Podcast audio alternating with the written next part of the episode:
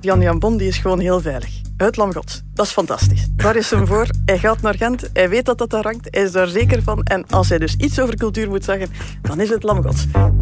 In het punt van Van Impe babbelen wij elke week over de actualiteit. Lisbeth Van Impe, de hoofdredacteur van het Nieuwsblad, maakt haar punt. Dag Lisbeth. Dag Jeroen.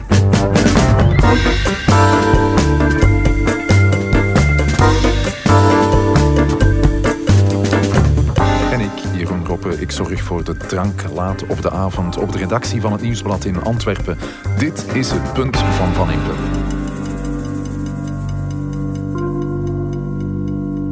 Moet niet zo sip kijken, Lisbeth. Is dat nu echt omdat ik eh, geen alcohol meegebracht heb deze keer? Nee, ik weet dat mensen in mijn stem altijd proberen te detecteren de keren dat je dus geen wijn of bier mee hebt. Uh, dan horen mensen de ontgoocheling in mijn stem. Dat is echt een beetje overdreven.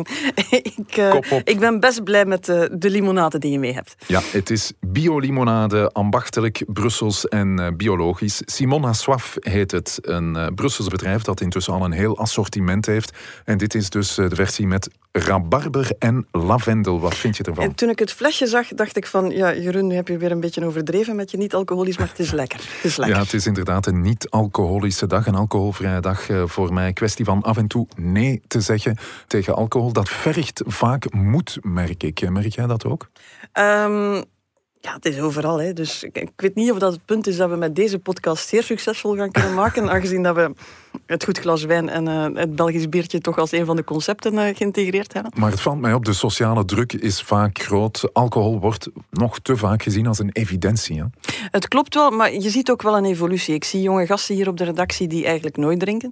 Um, het aantal alternatieven, je hebt er een mee, begint ook wel toe te nemen, dat is wel leuk. En ik moet wel zeggen, ik heb ook de tijden meegemaakt als je met een politicus bijvoorbeeld ging eten, smiddags, uh, en de wijn rijkelijk vloeide. En dat was, ja, dat zie je met, niet meer, met poescafés, dat je echt dacht van hoe krijgt iemand aan deze tafel vandaag nog iets gedaan? Dat is er toch echt wel uitgegaan. Maar ja, alcohol is overal. En ik, geen slecht idee om af en toe uh, een pauze in te lassen. Waar hebben we het over vandaag, Lisbeth? Kunnen we het over iets anders hebben dan de septemberverklaring ik van Ik weet dat dat uh, voor jou altijd een hoogdag is, hè? de dag van de septemberverklaring. Dat klopt, maar dat kan je nu helemaal verkeerd begrijpen. Uh, het is niet dat ik rijkhalzend uitkijk naar, naar de septemberverklaring als een toppunt van uh, oratorische kunst. het is meer doorgaans een, een, een, bloedbad van de Nederlandse taal. Een, uh, ja, de, de, plek waar de oratorische kunsten komen om te sterven. En dan neem ik graag een zak popcorn om er heel aandachtig naar te luisteren. We hebben hem meegebracht en we gaan er eens door, door die septemberverklaring in het punt van Van Impe, de Actua-podcast van het Nieuwsblad. Je vindt hem elke donderdag op nieuwsblad.be en op de bekende podcastplatformen. Let's go. Mevrouw de voorzitter, geachte parlementsleden, collega's van de Vlaamse regering. Corona heeft onze samenleving door elkaar geschud. Corona heeft ons door elkaar geschud, maar niet op de knieën gekregen. Wel in tegendeel, het gaat goed met Vlaanderen. Echt goed. Jan Jan Bon, de minister-president van Vlaanderen, gaf zijn septemberverklaring in het Vlaams parlement. Als je hem hoort, Lisbeth, ja, Jan Jan Bon is een man van ongetwijfeld veel kwaliteiten, maar het is niet meteen een Barack Obama.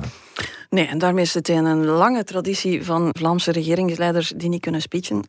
Nu goed, het was wel duidelijk dat hij geoefend had op uh, volume, rechte rug, borstkas open, vertrouwensvolle blik richting het halfrond. Het straalde wel zelfvertrouwen uit. Ja, dat, kan je niet naast. We hebben hem hier liggen, trouwens, de speech. En één ding is duidelijk, het straalt veel zelfvertrouwen uit. Het gaat goed met Vlaanderen. Het gaat nog beter gaan met Vlaanderen. Als het dan al beter gaat, dan gaan we de lat nog wat hoger leggen. En dan gaan we daar nog eens over gaan totdat we echt de top van Europa, de wereld en het universum zijn. Het gaat goed met Vlaanderen. En ja, het gaat goed met onze economie. Onze export boomt. Daarmee komt Vlaanderen in de absolute wereldtop. Dat is verbluffend. Om nog beter te doen. Om nog meer ambitie aan de dag te leggen. Om nog meer creativiteit, nog meer daadkracht. Meer dan ooit.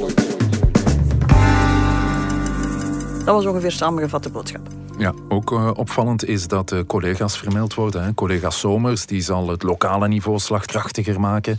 Collega Peters uh, zal van Vlaanderen een fietsland maken. Collega Wijts zorgt ervoor dat we het beste onderwijs uh, ooit hebben. Hij wil echt de indruk wekken dat er een ploeg aan het werk ja, is. Nu, dit is wel een klassieker uit de regeerverklaring. Dat is iets wat alle regeringsleiders moeten doen. Je moet al je ministers vermelden en je vermeldt ze allemaal één keer dat er geen één kan denken van oei, ik word hier minder vermeld dan de andere heb nu allemaal medelijden met Alexander de Croo, die voor zijn State of the Union van oktober uh, iets moet verzinnen om te zeggen over uh, Mathieu Michel. Wat dat hij aan het uitstuggen is, dat is een serieuze opdracht. Je zag ook op het einde van zijn speech moest Jan, Jan Bon zich een beetje beginnen haasten. Dat zeggen Benjamin Dalle, Lydia Peters en Ben Wijts, die werden allemaal op het einde er zo wat doorgeraffeld. Iedereen moest vermeld worden.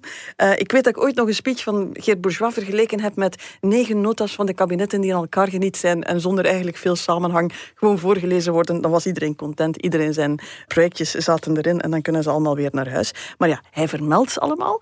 En... Um, je zag zelfs, dat is grappig, zo'n zo'n speech komt voor degene die hem moet uitspreken, want die heeft hij natuurlijk niet zelf geschreven.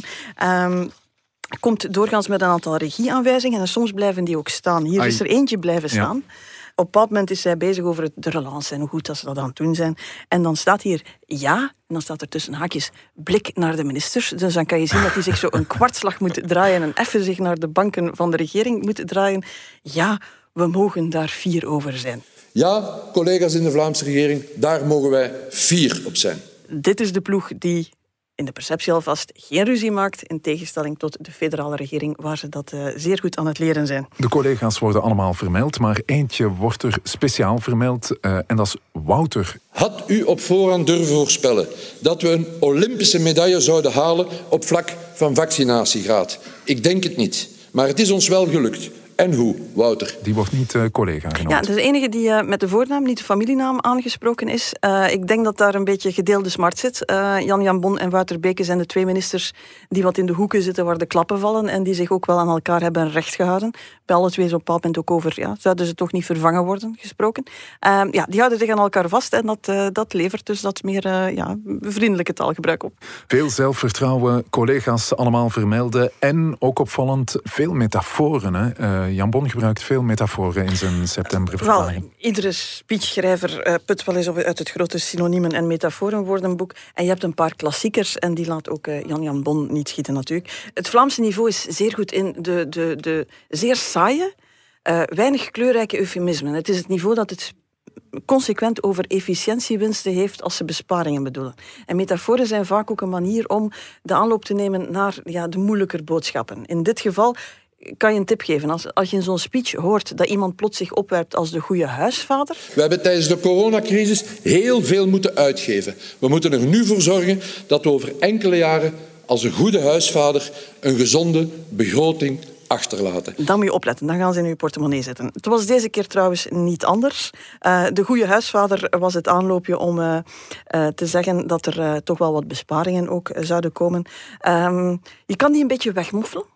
Dat was bijvoorbeeld met uh, de dingen die ze rond de huizen gedaan hebben. Hè. Ze pakken heel groot uit, heel prominent met de verlaging van de registratierechten voor die eerste woning. Dan kom je bij de verhoging van die registratierechten voor de tweede woning. Daar worden al geen bedragen meer op, geen, geen getallen, geen percentages meer opgeplakt. En dan helemaal op het einde huppelt de afschaffing van de meneembaarheid van de registratierechten. Iets wat mensen echt wel gaan voelen.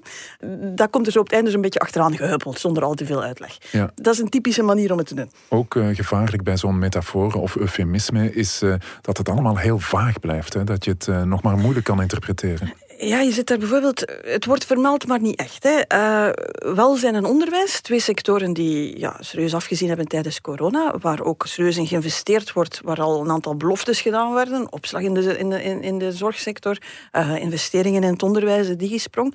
Ja, en dan krijg je plots die zin van... Ik ben wel blij dat de zorg en ons onderwijs twee sectoren die het tijdens de coronacrisis bijzonder moeilijk hadden, dat we die maximaal hebben kunnen ontzien. Dan moet er ergens een belletje afgaan om te zeggen maximaal kunnen ontzien. Daar blijkt toch uit dat het misschien niet helemaal gelukt is. En wat blijkt, ze moeten alle 200 miljoen besparen. Als je dan gaat kijken, zegt Jan-Jan Bon van ja, we, hebben, we zijn slim aan het besparen. Hoe bespaar je slim? Door te snijden in, Jeroen? Uh, het uh, vet en ja. niet het vlees. We snijden altijd in het vet, we snijden nooit in het vlees. Ook nu wordt dat erbij gezegd. Ja, na de septemberverklaring moest Jan Jan Bon bij de nieuwe Linda de Wind de Goedele de Vrooi komen, Villa, Villa Politica.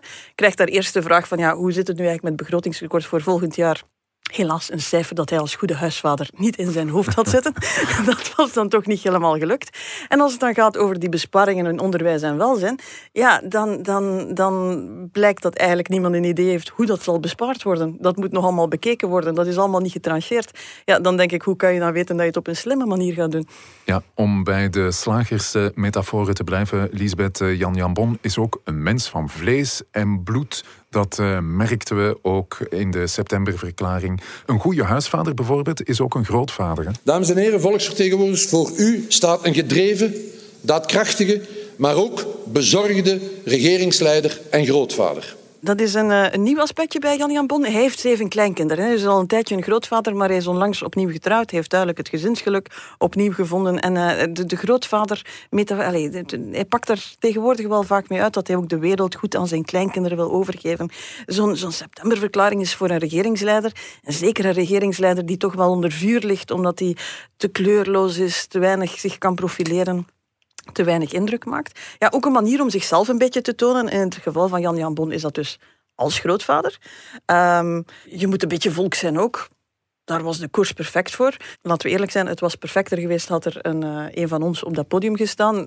Goed, niet getreurd, dan zegt uh, Jan Jan Bon wel... Spijtig dat onze Flandriëns niet op het podium stonden, maar wij hebben Vlaanderen wel op het podium gezet gisteren. Goed, het is ook een manier om het op te lossen. En dan weten we ook, ja, Jan-Jan Bon is ook minister van Cultuur. En dus hij moet daar ook iets over zeggen. Dus hij zegt natuurlijk dat hij dat heel belangrijk vindt. De cultuursector durft er wel eens aan twijfelen.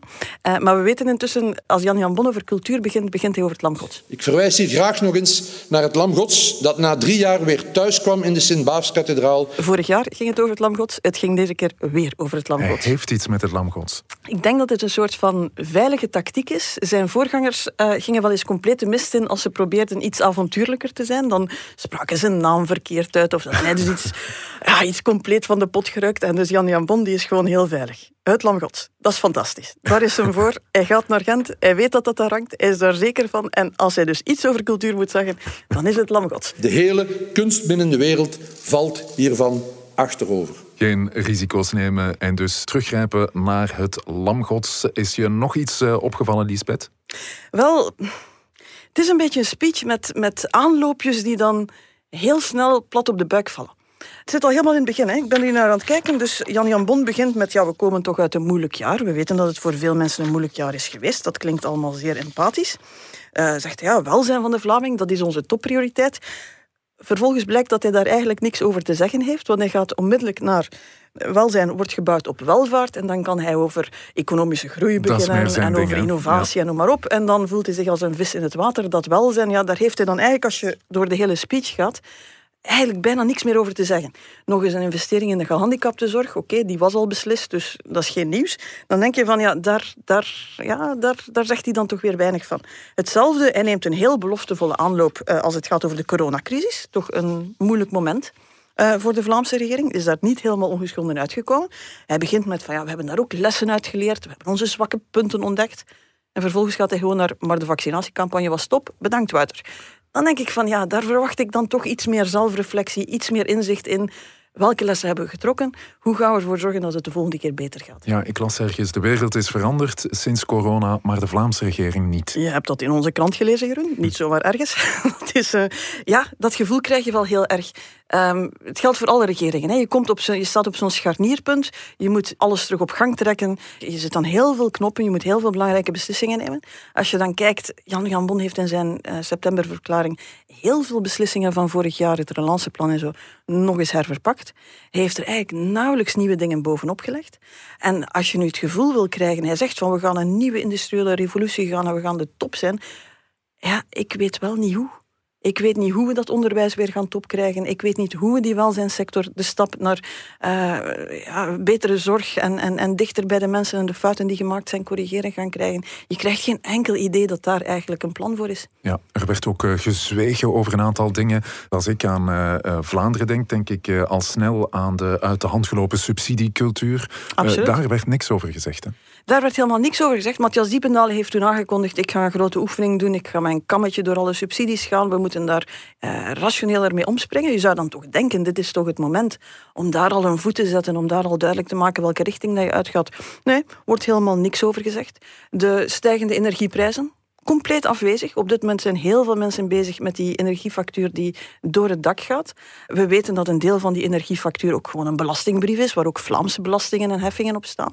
Heffingen van de gemeenten en de intercommunales. Ja, Daar Vlaanderen zou je... wil vooral laten uitschijnen dat dat een, een federaal... Uh, wel, dat, dat vond ik toch wel een beetje... Ont... Je zit daar aan knoppen. Je kan een goede reden hebben om te zeggen, we gaan daar niks aan doen, maar dan moet je daar toch wel iets over zeggen. Je moet toch zeggen hoe dat je die problematiek gaat aanpakken. Nu kreeg je gewoon een beetje het populistische Matthias Diependalen bij ter zake die zegt van wij hebben er al voor gezorgd dat het niet stijgt. Ja, het zou er nog aan ontbroken hebben, eerlijk gezegd. Uh, dat Vlaams nu nog een schepje bovenop zou doen. En al de rest is de schuld van de uitstap uit de kernenergie, want dat drijft de gas, gasprijzen omhoog.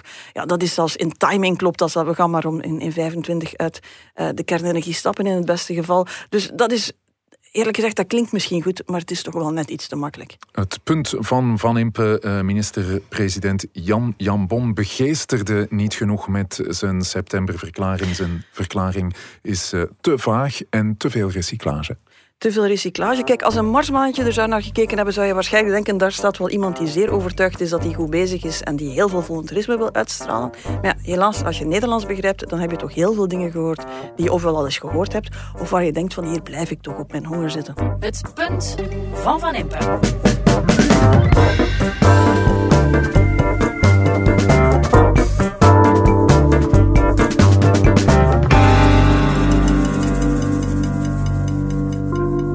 Hebben het nu vooral over de vorm gehad van de septemberverklaring van eh, minister Jan Jambon in het Vlaams parlement. Maar je wou ook uh, nog even dieper ingaan op één uitspraak van uh, Jan Jambon. Laten we er eens naar luisteren. Nog eentje. De efficiëntie van onze overheid. In onze administraties is er nog te vaak sprake van verkokering. Daardoor blijft informatie hangen. De PFOS-crisis heeft dat aangetoond. Dat moet beter want de Vlaming heeft recht op een overheid die het maximum uit haar beschikbare middelen haalt. Lisbeth, als ik Jan Jambon hier goed uh, versta, dan zegt hij eigenlijk de Vlaamse administratie moet haar werk beter doen. Ja, maar hetgene wat mij opviel is dat hij dat... Uh, hij, geeft een willekeurig gekozen voorbeeld, zijn de PFOS-crisis. En eigenlijk is impliciete boodschap, ja, wat daar fout gelopen heeft, is eigenlijk de schuld van de administratie, waar niet genoeg informatie gedeeld wordt, waar iedereen op zijn eigen ding zit. En ja, toch wel, dat is toch wel heel erg fout gelopen. Ja, dat vond ik toch wel een heel verrassende manier om uh, met de vinger te wijzen, de schuld door te schuiven uh, naar de administratie. Zeker na Pano, een uh, programma op televisie waaruit uh, bleek dat de ambtenaren van die administratie toch wel onder politieke druk staan. Uh, daar wordt ook bespaard. Die hebben het moeilijk. Ja, dat was het grote nieuws van vorige week. Dus daarom dat ik zo verwonderd ben dat, dat Jan-Jan Bon in zijn septemberverklaring dit doet. Vorige week, x aantal mensen uit de administratie getuigen anoniem, maar zeer consequent over verschillende problemen bij de Milieuinspectie. Dat het geen uh, prioriteit is in Vlaanderen. Dat er op, uh, serieus op gesaneerd is. En dat dus eigenlijk het aantal bedrijven dat een handvol controleurs moeten controleren, dat dat ja, maakt dat eigenlijk heel veel bedrijven niet of nauwelijks gecontroleerd worden. En als ze dan nog iets vinden, wat bij 3M het geval was, dan krijgen ze van hun, van hun bazen, van hun managers, vaak politiek geïnspireerd, de zachte wenk dat ze daar toch uh, niet te hard moeten op doorgaan. Dus heel beschadigend. De dag erna lekken er nog een aantal mails uit waaruit blijkt dat de beslissing om in 17 niet te communiceren over de vervuiling in Zwijndrecht wel degelijk op kabinetten genomen is. En dan komen er twee kabinetten altijd heel prominent in beeld. Het kabinet van minister Schouwvliegen, toen minister van Leefmilieu, en het kabinet van minister Wijts, toen uh, minister uh, van Openbare Werken. En dus vanuit die bevoegdheid uh, zeer gelinkt met alle, alle gevolgen voor de Oosterweelverbinding en de werken die daar bezig zijn. Daar komen echt ministers in nauwe schoentjes. Daar wordt naar die regering gekeken. Daar wordt vanuit de administratie toch met heel veel voorbeelden geklaagd over een te lakse omgang met milieurecht en bedrijven die eigenlijk geen strobreed in de weg gelegd worden, zelfs als bewezen is dat ze vervuilen. En dan is het antwoord van de minister-president: ja, ja, we moeten toch eens naar die verkokering van de administratie kijken. Ja, maar hij zei wel in de septemberverklaring, en daar werd hij heel concreet, dat eh, bedrijven nu meer moeten gaan betalen uh, voor hun afval en voor de verbranding van het afval. Ja, ik moet zeggen, ik vond dat een beetje een vreemde passage. Die hele septemberverklaring, daar staat nauwelijks een concrete maatregel in die we niet kennen. Dit is er dan één die er wel in staat. Hij staat in de tekst helemaal in het vet. Uh, en is, is, is heel, heel, heel gedetailleerd. Hè. Dus per ton afvalverbranding zal een bedrijf in de toekomst niet langer 13 euro, maar 25 euro moeten betalen. En dat is de prijs die je in Nederland ook betaalt. En dat zal ervoor zorgen dat de vervuiler betaalt. Dat zal ongetwijfeld een goede maatregel zijn. Hè. Maar als je antwoord is van we gaan daar een tariefje op trekken. En al de rest is de schuld van de administratie. En Pas op, Jan Jan Bon heeft een beetje een kwalijke gewoonte om anderen onder de bus te smijten. Herinner je de tijd van de, de aanslagen in Zaventem? Toen twee dagen na de feiten die, die arme Turkse verbindingsofficier uh, onder de bus gesmeten werd door, door de minister van Binnenlandse Zaken, wat toen ook al niet kies was. Nu even zo gewoon even de hele administratie uh, hier met de zonde van Israël beladen. Eerlijk gezegd, uh, ik vond dat kleintjes en ik had een beter antwoord verwacht. Ja, Jan Bon verwijst natuurlijk ook vaak naar de onderzoekscommissie die nu loopt eh, wat verwacht jij nog van die eh, onderzoekscommissie? Alle ministers verwijzen naar die onderzoekscommissie. Ook Hilde Kervits werd uh, na de septemberverklaring bevraagd. Die zegt ook van ja, ik was minister van Onderwijs, ik wist van niks. Is de onderzoekscommissie. Ja, ze was vicepremier, ze zat mee in het beheerscomité van, van, van Landis dat daar de werken doet rond de Oosterweel. Ze hadden het waarschijnlijk allemaal ongeveer moeten weten. We gaan daar een antwoord moeten krijgen op de vraag wie heeft er beslist om hier niet over te communiceren. Gaat die onderzoekscommissie daarachter komen? Eerlijk gezegd... Um, ik twijfel daar een beetje aan. Dus heeft een goede voorzitter, Hannes Anaf, uh, van, van, van Vooruit, die probeert de juiste vragen te stellen. Maar alleen als de meerderheid ook echt beslist om grondig te kijken naar wat er fout gegaan is, fouten te benoemen en daar lessen uit te trekken, alleen dan kan je eigenlijk ergens landen. Anders kan je het altijd weer laten verzanden in heel vage bepalingen, wat vage voornemens en, en, en noem maar op. Ik ben daar toch wel bang van als ik zie hoe de rangen gesloten worden. Uh, hoe je uh, de bal al stilaan doorgeschot wordt. Um, ja, misschien dat de juiste vragen wel zullen gesteld worden, maar ik twijfel toch of er antwoorden gaan komen. Ja, dus als het gaat over de vervuiling in de grond in uh, Zwijndrecht, dan zeg jij, uh, dan is jouw punt, Lisbeth, niet zwarte pieten en zeker niet zwijgen. En ik had, een, ik had echt van Jan-Jan Bon een beter antwoord verwacht op wat er uitgekomen is, want je hebt al het grootste milieuschandaal van de recente geschiedenis hier in Zwijndrecht. Je hebt tegelijk intussen de suggestie dat het misschien wel een patroon zou kunnen zijn voor het milieubeleid in Vlaanderen. Ja, als je daar echt iets wil aan gaan doen, dan zou je toch moeten benoemen wat er fout gegaan is. En niet zomaar de zwarte piet doorschuiven. Het punt van Van Impe.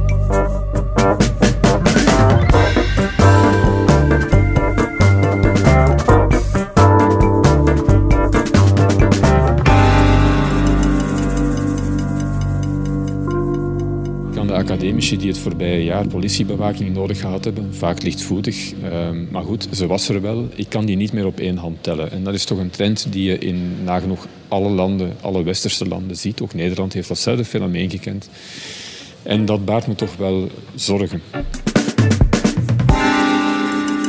Van de ene speech gaan we naar de andere. Het academiejaar aan de KU Leuven, onze prestigieuze universiteit, is geopend. En daar had de rector, Luc Sels, het over vrije meningsuiting. Daar zijn we voor. Hè? Daar zijn we voor. Ook voor academici trouwens een heel terecht pleidooi dat academici zich moeten mengen in het maatschappelijk debat. Dat ze zich niet moeten beperken alleen tot hun kleine onderzoeksterrein. Dus ik vond dat op zich een heel goed pleidooi. Maar er was redelijk wat om te doen en dat was een beetje ironisch, want het ging juist, het was een speech tegen polarisatie en voor het genuanceerde en toen werd het een Twitteral. En hij werd uh, super gepolariseerd, want hij had het over uh, woke. Dat is een uh, term die intussen is ingeburgerd. Hè.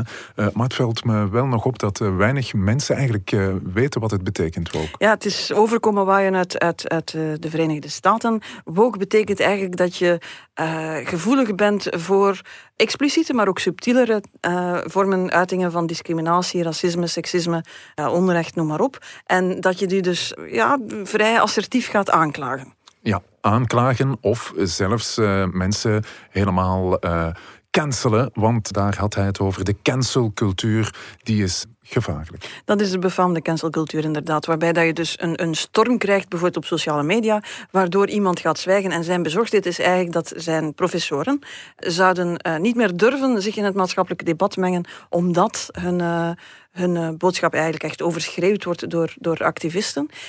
pas op, ik moet zeggen, omdat het een Twitter-rel was, dacht ik, ik ga de hele speech er even bijnemen. Um, hij is ook een respectabele 20 pagina's lang, denk ik. En uh, iets kleiner lettertypen dan dat van Jan Jan Bon. Stonden er nog uh, regieaanwijzingen in? Nee, niet gevonden.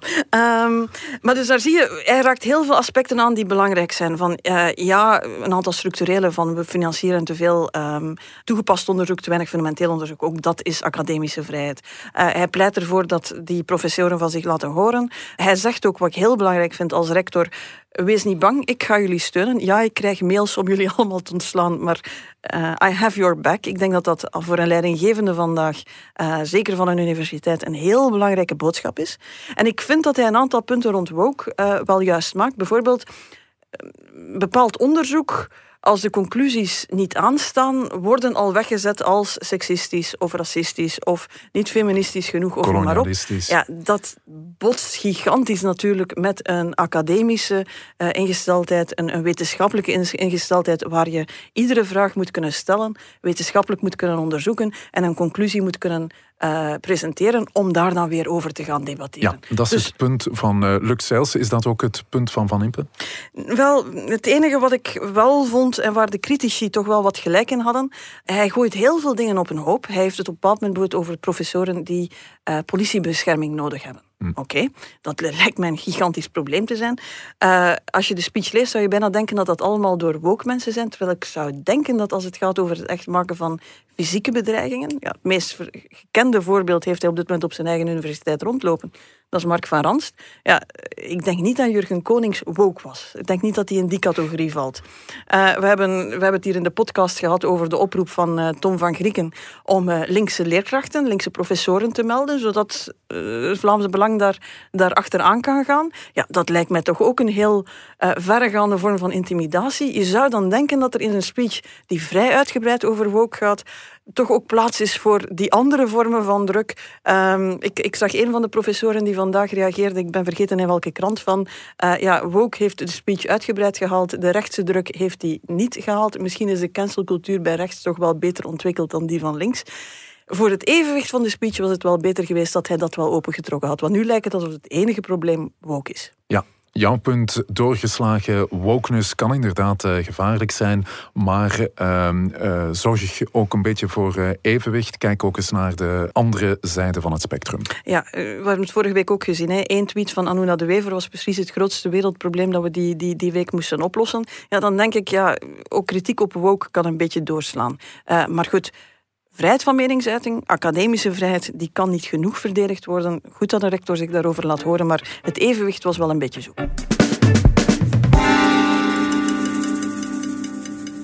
Dankjewel voor je duidelijke punten. Lisbeth, zit jij vanavond nog uh, op Twitter? Ik probeer dat voor mijn eigen gemoedsrust s'avonds niet te doen. Nee, doe je dat uh, tot een bepaald tijdstip? Ik, ik gebruik Twitter heel professioneel uh, om het nieuws te volgen. Op het moment dat ik daar dan mee stop, dan stop ik ook met Twitter. En ik, ik, ik antwoord nooit gewoon. Ik heb er geen tijd, geen puff en geen zin in. En uh, mensen mogen mij dat heel kwalijk nemen, maar ja, er zijn maar 24 uur in een dag. De lavendel en de rabarber die zijn intussen doorgespoeld. Simon Aswaf, maar wij niet meer. Maak je geen zorgen. Volgende week zetten we onze tour door de Belgische wijngaarden verder. En dan breng ik eh, hele goede binnenlandse wijn mee. Ik kijk er al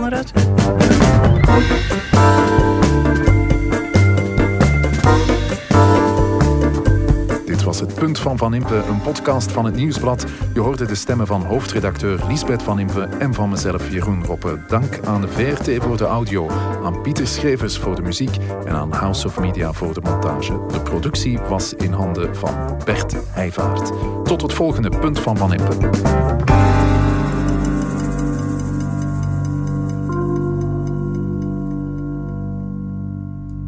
Heb je de andere podcasts van het Nieuwsblad al gehoord? Stemmen van Assise, Slimmer Leven, de Sportpodcasts, Shotcast en De Koers is van ons.